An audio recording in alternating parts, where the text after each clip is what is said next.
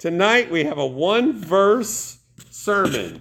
That doesn't mean it's a one-minute sermon, I don't think, but it's a one-verse sermon. It comes from the book of Proverbs, and we're going to go to chapter thirteen, verse four. Proverbs thirteen, four. Now, I'm going to actually ha- read the New King James Version of this verse, and I'm going to read the one I memorized, which was the New International Version as well, because when you memorize a particular version of a verse, that sticks with you, and that's the one that comes to your mind.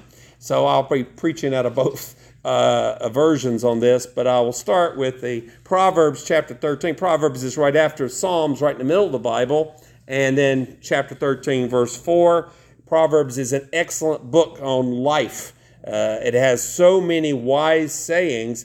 If you have no more time to read the Bible every day than to pick up the book of Proverbs and read one chapter a day, you will find it worthwhile and uh, make a practice of it. And this being, uh, this particular day is the fourteenth day of the month. You could go to Proverbs fourteen, read it on the fourteenth, and then on the fifteenth, read it on the fifteenth, and you could go through the entire Proverbs in a month. It's a good little plan that you can have. So Proverbs thirteen four. Here's what the New King James Version says. The soul of a lazy man desires and has nothing, but the soul of the diligent shall be made rich. The uh, version I memorized said, the sluggard craves and gets nothing, but the desires of the diligent are fully satisfied. May the Lord bless his word as we have it read into our hearts today. And the, and the theme of this message is how to become diligent. Diligence is a a very uh, important thing, and it's uh, very under-practiced. Believe me, diligence, there's a reason why some people tend to be, and if we can have those lights turned on just a little bit more, uh, in fact, because uh, it was sunny earlier, now it's not. Thank you, Mister Walter. That, uh, he's a fine young man, that Walter. I don't know about the fine part. So thank you, Walter. So we look at diligence, and I, I don't think too many honest people would claim to be diligent in every area of their life. I think most of us realize that diligence is one of those things that we never arrive at, but we try. But we're all relatively diligent, isn't that correct? We, we are more diligent in some areas than in others, uh, and we learn lessons. And I'd say that if you have Uh, more decades uh, behind you than you have be- before you, you probably think, well, I used to be worse than I am. So you probably learned a lot of the lessons the hard way about the lack of diligence.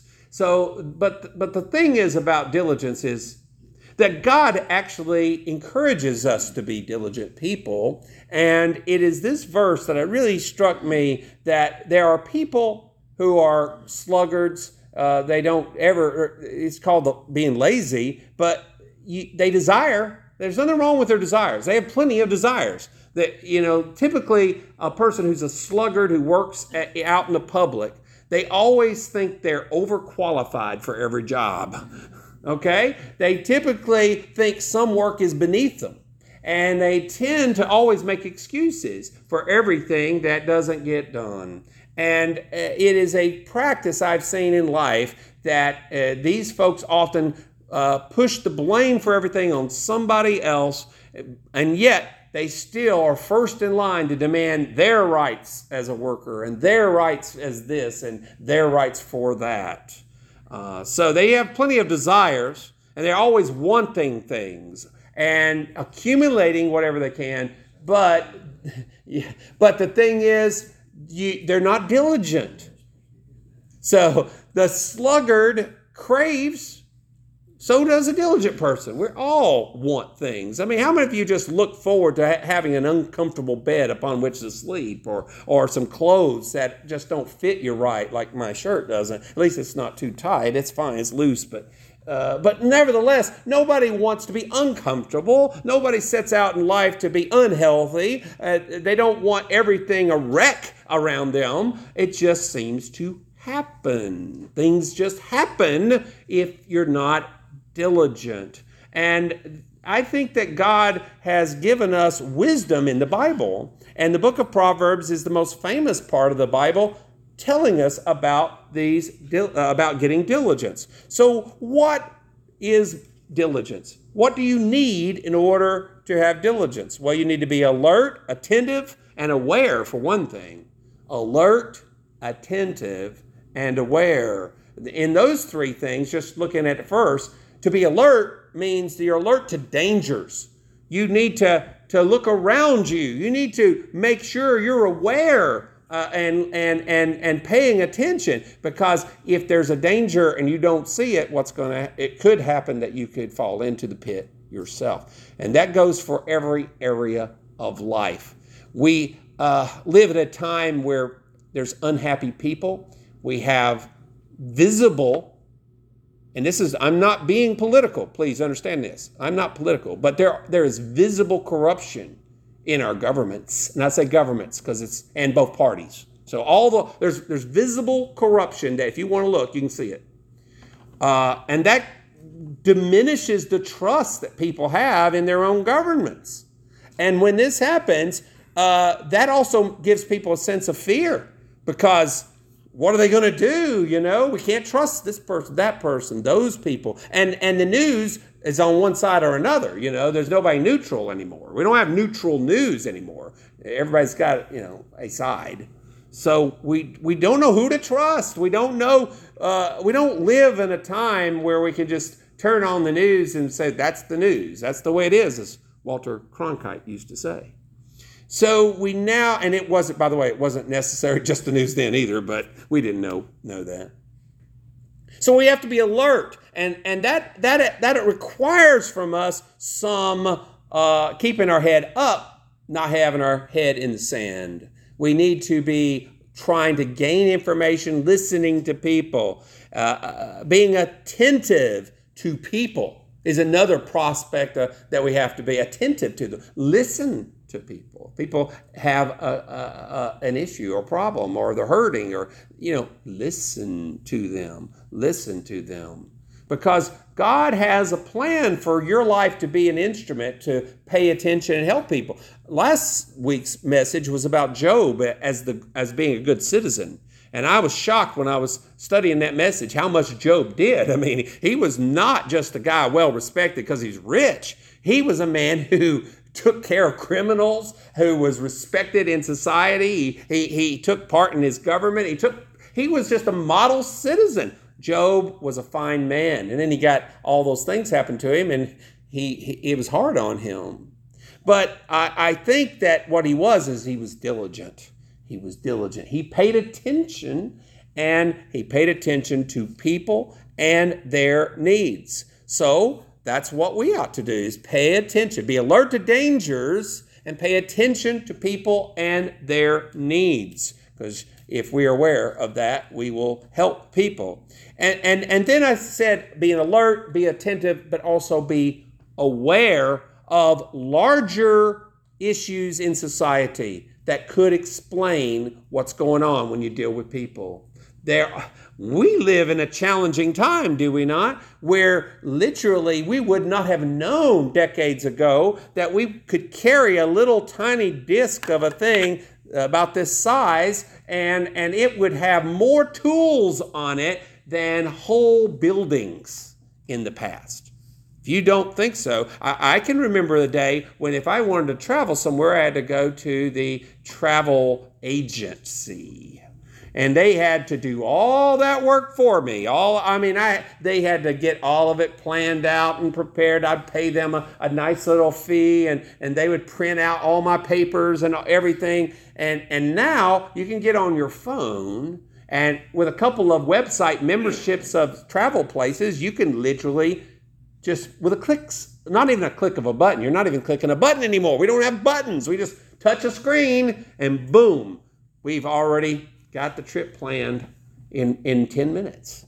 Isn't it crazy? Uh, w- this has been a, a revolution, but it's also been negative, because it's it's something that takes us away from paying attention to people. We're not actually communicating with real people, with our real voices, and looking at them with our real eyes. young people today, I think, have been hurt by combination of the fact that so many of them were in schools wearing masks and they could not uh, see people, especially little children, couldn't see people uh, moving their lips. It's amazing how much you learn from seeing others with their expressions. And if they don't see that, it it it, it retards their their ability to to do things. And by the way, that word uh, to retard is, we get the word tardy from it. It means slow down. Uh, and today, people get in trouble for saying somebody is retarded because that's an insult. These kids, you know, you don't get in trouble, use the R word. They don't even use the word, but I use it because it's an English word. But but the fact is, is that when you, we live in an age where language is changing almost on a yearly basis, because when they came up with the word retarded, they did it to be nice. It was originally meant to be a clinical term to describe people in a nice way. And then guess what? It becomes a bad word. And, and the latest word that they come up with will be, become a bad word too. Because language is fluid, it's changing. And we have seen this is confusing to people, and people are not diligent to even read and learn language anymore. Because what's the use? We just make up as we go and use the latest slang on the, the TikToky, you know, uh, whatever it's called. And and believe me, the kids get a laugh at that because they know what TikTok is. I don't pay attention to it, but they're on it all the time. They, the fact is, is that these platforms, though, are changing all the time. The the internet platforms are changing. Uh, it was one group one year, uh, one, and then it'll be another group the next. So they come and go. They're not always going to be popular. And so that's maybe good news for those that are ne- not necessarily good for us. So being alert to the dangers uh, around you, to be attentive to people, and to be aware of the larger issues involved in our world, because uh, if I was to say, uh, are most of us middle class? You would say, yes, we're middle class. And say, uh, but what was what would our middle class look like compared to the middle class in Great Britain in Victorian England? I'm going to give you a few little comparisons. For instance, I, our middle class, uh, we pretty much pay for a lot of stuff, and but we do a lot of things ourselves. We don't have a staff. In the middle class in England had uh, lived in flats, which are called apartments. That's what they call apartments in the the western part of London. Now these flats, some of them are still there today. They're very nice looking, ornate buildings. They were built about one hundred sixty years ago to one hundred forty years ago, but they're nice brick and uh, sandstone buildings. They're really nice. And then they have like five stories, so because they're crammed together like townhouses. Now, what would happen is, is they had several servants living with them in the house, so that these servants would wait on them and help them, and that was their job. They got paid, so they were paid room and board. They weren't slaves, but they were paid room and board to take care of laundry, to take care of the kitchen and cooking and all these things. How many of you can? Can afford a staff to live in your upstairs? Can anybody? I mean, some of you can. I don't want you to actually say that. Some of you could. But I think the average middle class person, it's a little bit beyond your budget to pay for the living of three or four people. And that's a middle class person. Middle class person. They could hire a cab. In those days, the cabs were, uh, they would just get in their horse. And in and, and, and be draw, horse and carriage. They'd get in the carriage and the horse would drive them where they needed to, or they get into a cab. And that would be expensive if you had to pay for a cab everywhere you went. The, the, the middle class people, uh, they always wore fine clothes and took their appearance with a degree of pride because they didn't go around slouchy. Now, I'm sure in our day, when you go to a public store, you never see anyone dressed in a slouchy manner, do you? It is amazing how casual, and I use that word lightly, the, the people wear and their dresses, if they're wearing anything at all, hardly, they, they, they're wearing whatever. So we, we've changed our whole culture, and this this has to apply to how we deal with people, because we we have to deal with people as they are. We don't deal with people as we want them to be. And why did the middle class back then have manners? And why did they have certain propriety of social engagements? And they, they always complain, oh, Victorian morality was so oppressive. Well, I think that ladies were ladies and men were men. I think that they actually had a lot less of the crimes that we have now. And I don't think that they had the problem with, uh, they, I mean, there's always been people getting, having babies out of wedlock. That's always been a problem. It's not been something that hasn't been, but but they had ways where they were able to, to prevent and lower those situations. Uh, and they had they had chaperones on dates, by the way. So if you went on a date, you had chaperones. I'm sure uh, that changed in America a while back, but are we better off today? Not in every way, probably not. In some ways, yes. Certainly the Victorians might have had some self-righteous uh, standards, and they may have looked down their nose at other people, but your reputation meant something in Victorian England. Today, your reputation seems to not really go far, because people seem to just say blank, blank, blank, blank, and followed by other bad words to everybody else if if, if they insult you. That's, that's, that's, that's how they deal with people today. Sadness. So while we should be alert and attentive and aware, I do believe there are some practical things that we can do to be diligent. And one characteristic of a diligent person is that they are regular in creating systems and maintaining systems to deal with life. And they do this on a daily basis.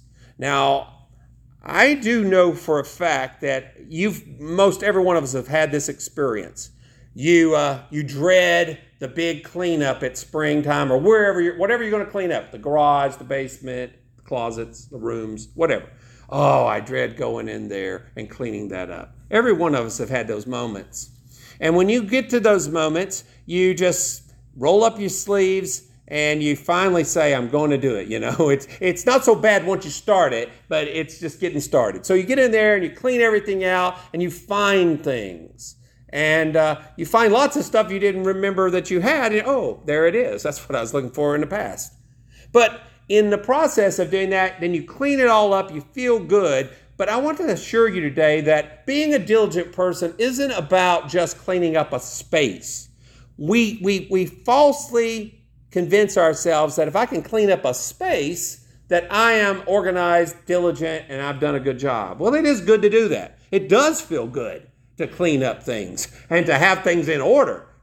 The old phrase is squared away, you know. That means things are in right angles and they look better than like the way I organize things. But uh, I will say that if you're only thinking of the space, what's going to happen a year from now if you haven't developed a system to deal with everyday things? It's going to look just like that the next time.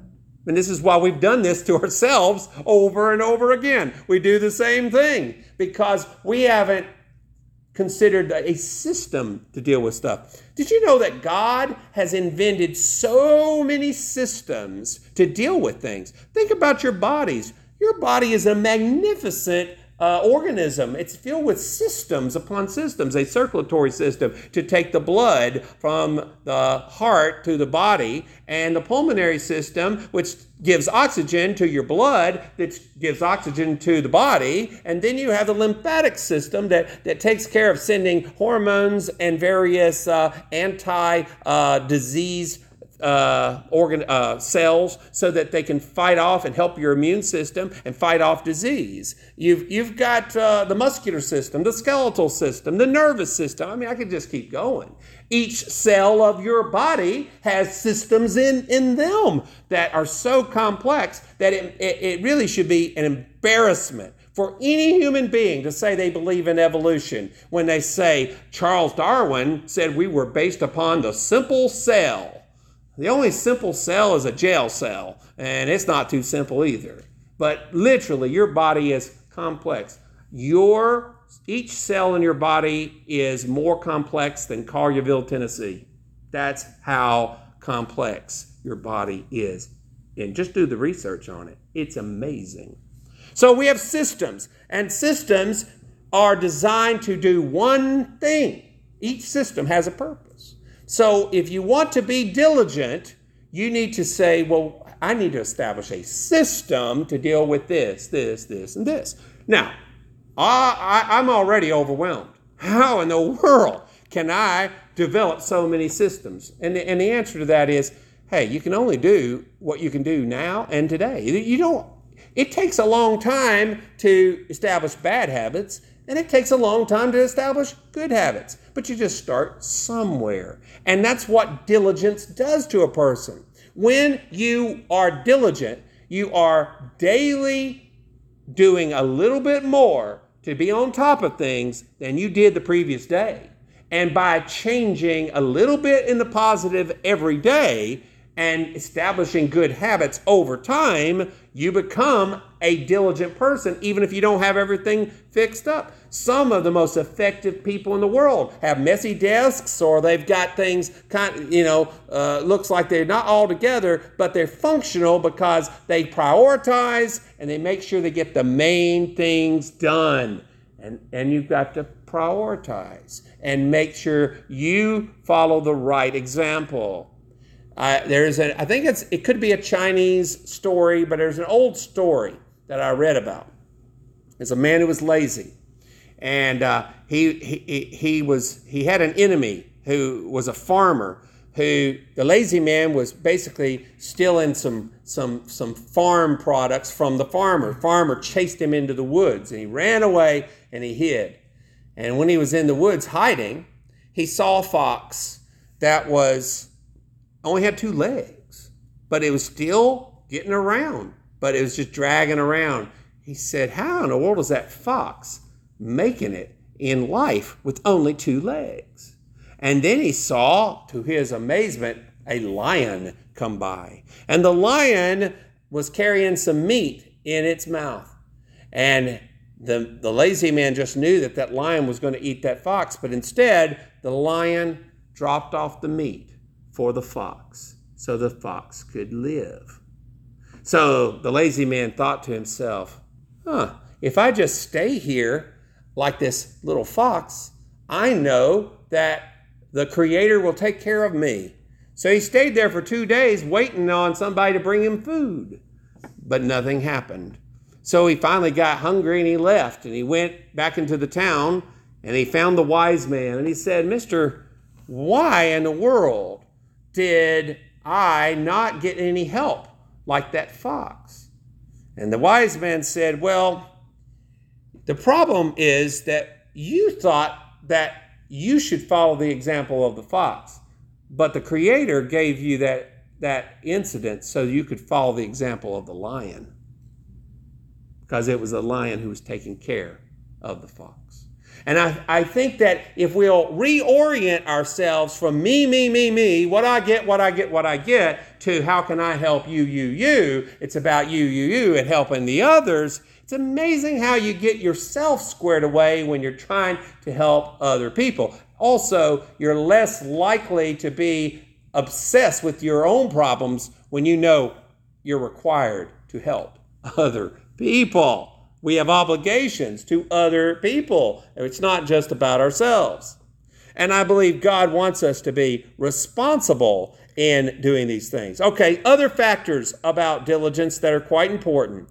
A diligent person regularly, every day, is working. They're trying, uh, and they work well, they rest, they work hard and we- rest well. So they work hard and rest well. Take a day off a week where you're not working, so that you can reflect on the good Lord who gave you life.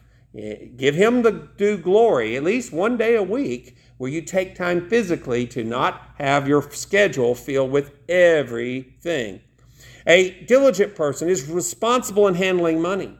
Be responsible in dealing with things, because uh, it's very clear that if you don't pay attention to your bills and you don't pay attention, then Uh, it's it's you pay extra on interest, you pay extra on late fees, and we've all, if you ever ever had a late book, or uh, or if you weren't paying attention to the traffic laws, How many of you just love getting tickets on the road and having to pay them and support your local government?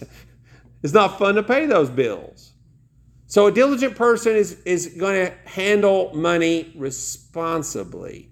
And that is very important because you cannot earn more if you're not handling what you have. So I, I find that if I handle money better, uh, even on the little things, it tends to be a little bit more left. Uh, but if I don't, then look out. But I will caution you that if you think that you can just magically think ahead of what you're going to need, I can assure you there's going to be something come up that you didn't realize that you need. So you need to also plan for the fact that there's going to be things that come up that you didn't even know were going to happen, like a lightning storm that wipes out part of our sound system. You just, you never know. And be ready for it. Be ready for it. Uh, and, and put some money aside for that purpose. Instead of being grief uh, stricken or panicked over it, if you were diligent, you say, well, that's why we saved the money, to deal with those circumstances so we don't have to be a burden to somebody else. Most of the panic situations are because people did not take time to be diligent to anticipate their problems and have an emergency fund that could help them. So that's a good thing to remember. Also, diligent people are resourceful in utilizing the things they have. Just because you uh, have money or you have the ability to buy new things, do you need a new thing? Do you need it? Because you just don't have to spend money just to spend money. It's good to use what you got. And it's amazing what resourcefulness can do for you. Uh, you can actually, it, I think it helps exercise your brain and makes you smarter and better for utilizing what you have if you can. And if you can't use it, then maybe give it to someone who will use it. That's actually, or sell it. And those are all good things. Jesus told a story about the sower went to sow his seed. It's in like three of the Gospels, in three of the Gospels. Same story. He says some fell on the wayside. It was eaten by the birds. And some fell on the rocks, and it sprouted up, but then it was didn't have any root, and it died away. And some fell among the thorns, and it got choked by the thorns and did not bear fruit. But finally, one seed fell on the good ground, and it produced fruit thirty, sixty, and one hundred times what it originally was. Now, the part about the thorns was that he said that the deceitfulness of, of riches and the, the, the problems of the world can choke the word.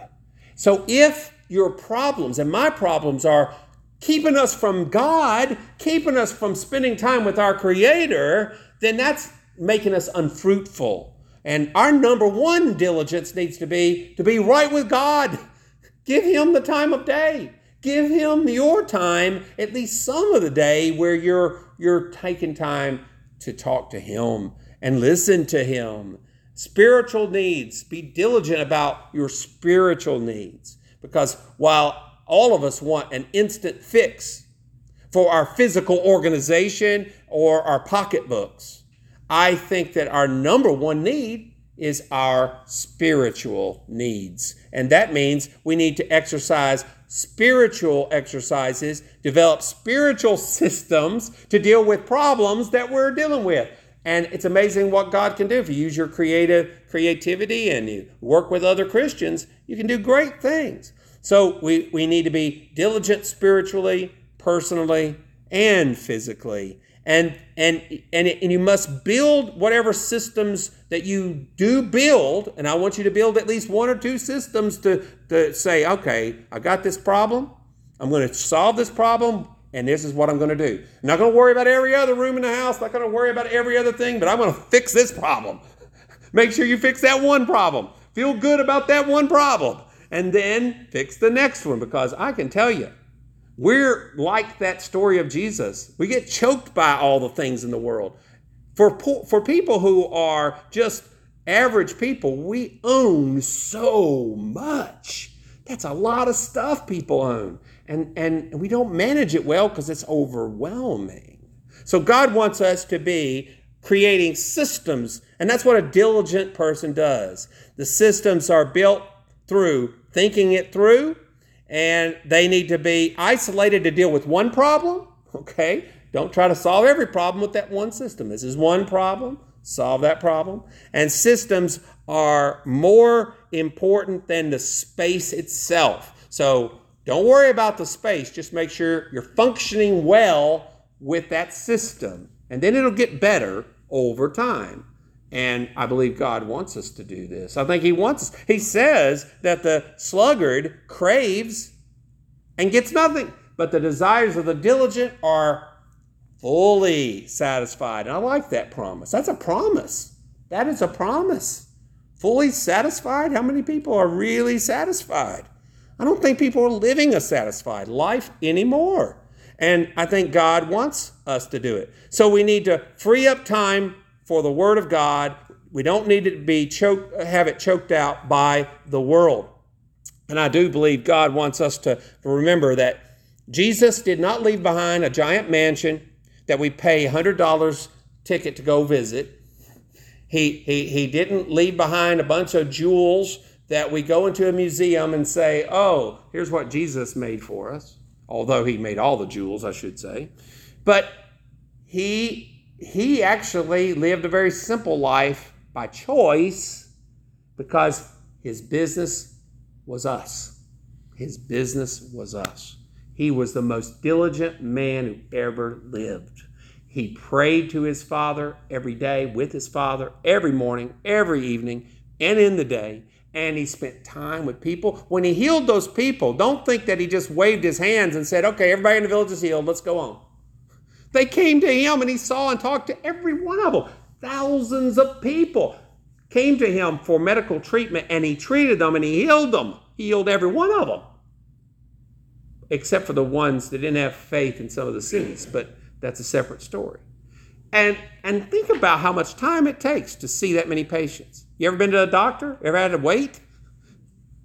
Jesus had good bedside manners, trust me. He was approachable, and they organized it, and he dealt with thousands. And he wants us to make people our business, to love him, and to be diligent. And I think God will help us. We're all failures in some way, but we can help encourage one another. And those of you who are strong in certain areas of organization can help those of us who are not. And I, I'm better at some things than some of you, and vice versa. And we can help one another. Iron sharpens iron, to quote another proverb. So does one friend sharpen another. And we can help one another. Let's go to the Lord in prayer. Our Lord, I want to thank you for giving us life and giving us so many things, the abundance of things you've given us. You've given us prosperity. You've provide for, provided for us.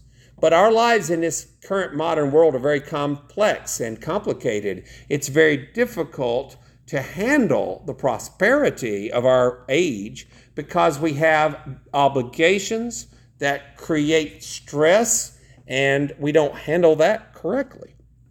Lord, we all need our hearts to be filled with peace, and we need to be diligent people so that we can narrow down our focus and do those things that are really important, and then be able to properly take from one day to the next what is our duty, and take it seriously. Lord, thank you for taking the duty of dying for us on the cross seriously. And thank you for rising from the dead so that we have hope forevermore. And let us never stop thanking you for that gift. In Jesus' name, amen. So we will stand here, and uh, we will sing a hymn of invitation together.